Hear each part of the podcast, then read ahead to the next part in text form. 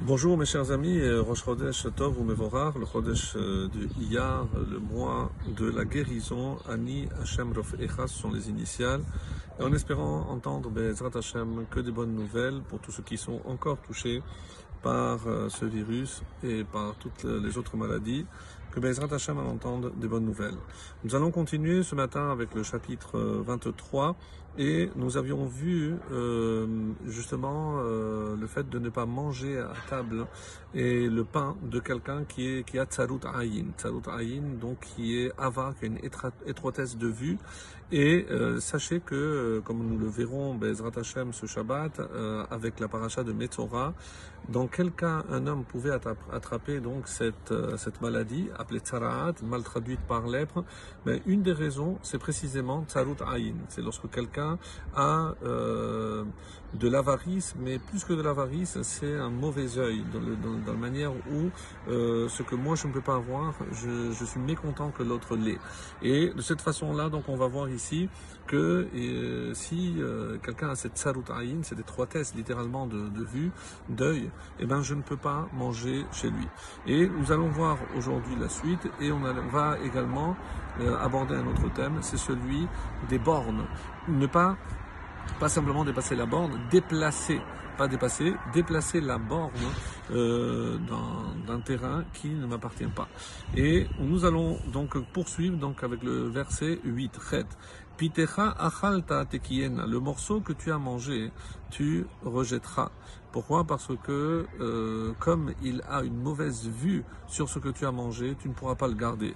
Veshichata devarecha haneimim, et tes paroles aimables seront en pure perte, shichata, tu les perdras. Donc même si toi tu es sincère dans ta démarche et que tu le remercies sincèrement de son hospitalité, mais vu que malheureusement donc il ne sait pas accueillir les gens avec un bon œil, donc tu finiras par perdre. C'est comme ça que tu finiras donc par vomir ce que tu as mangé et ces manières obséquieuses Finalement, c'est pour te tromper parce que au final, tu ne pourras pas en profiter et euh, il n'a rien à faire de tes paroles agréables. C'est pour ça qu'elles sont en pure perte, elles sont en vain. Verset tête. al Ne parle pas aux oreilles d'un insensé parce que ce sont des paroles évidemment qui ne seront pas entendues. Ki yavuz milecha car il aura du mépris pour le bon sens, hein. milim, milecha de tes propos, de tes paroles. Donc, ne parle pas aux oreilles d'un insensé, car il aura du mépris pour le bon sens de tes propos. Donc, tous les efforts que tu vas faire pour qu'il comprenne ce que tu as à lui dire seront en pure perte, parce que euh, c'est comme remplir un récipient troué. Donc, forcément et malheureusement, il finira par se vider et comme c'est marqué euh, dans les, propos dans Yebamot Sammerehe 65b, euh, que Shem Shem Mitzvah Aladam Lomar Davar Anishma, de même qu'il y a une mitzvah de dire une chose qui peut être entendue, car Mitzvah Aladam Shelo Lomar Davar She Enonishma aussi il y a une mitzvah de ne pas dire quelque chose qui risque de ne pas être entendu. Chez donc comme il a dit tout à l'heure, des paroles euh, gentilles, agréables, même ces paroles sont en pure perte, donc il vaut mieux ne pas perdre son temps parce que ces paroles ne seront pas entendues. Et on arrive donc au verset 10 qui nous parle précisément Neged Hasagat Gvul, donc de ne pas dépasser la borne Yetomim. Mais il, il s'agit ici des Yetomim, des orphelins.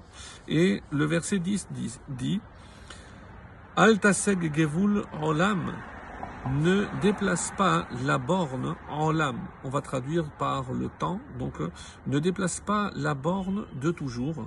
Ubiste yetomim al tavo. Et n'entre pas dans les champs des orphelins. Alors, pourquoi dans les champs des orphelins Comme vous le savez, si euh, il y a des champs, c'est pas qu'ils sont, ils appartiennent aux orphelins, mais il y a des parties que je dois, il y a des mitzvot qui concernent le fait de laisser, par exemple, leket, shicha et pa. Donc tout ce que je dois laisser, le coin, ce qui tombe, ce que j'ai oublié, je dois laisser pour que justement les pauvres et les orphelins puissent venir récupérer. Et euh, donc avant, on a vu ce verset concernant les pauvres. Là, euh, nous disent les Chachamim qu'il s'agit des euh, yetomim, des orphelins, même s'ils sont riches. cela n'a rien à voir parce que c'est la préoccupation et c'est ça ce qui est important. C'est pas encore une fois ce que l'on donne, mais surtout comment on le donne. Et on termine euh, par le verset 11 qui dit Ki goalam chazak, car leur vengeur et puissant. Certains commentateurs vont dire qu'il s'agit de Dieu lui-même qui viendra prendre la défense des orphelins. Rouyariv et Rivam Itar, il plaidera leur cause contre toi. Et par exemple, le rite dit qu'il s'agit de Boré Olam, le maître du monde. Et le Malbim dit non, pas forcément. Ça peut être aussi un proche qui peut l'aider. Et le fait de sentir qu'on est en train de profiter d'un orphelin va lui donner la force de le défendre et c'est pour ça qu'il faut être extrêmement attentif donc à tout ce contre quoi la Torah nous a mis en garde d'être euh, aimable donc avec les personnes qui ont besoin, les orphelins, les veuves et les pauvres. Excellente journée et Rosh Chodesh.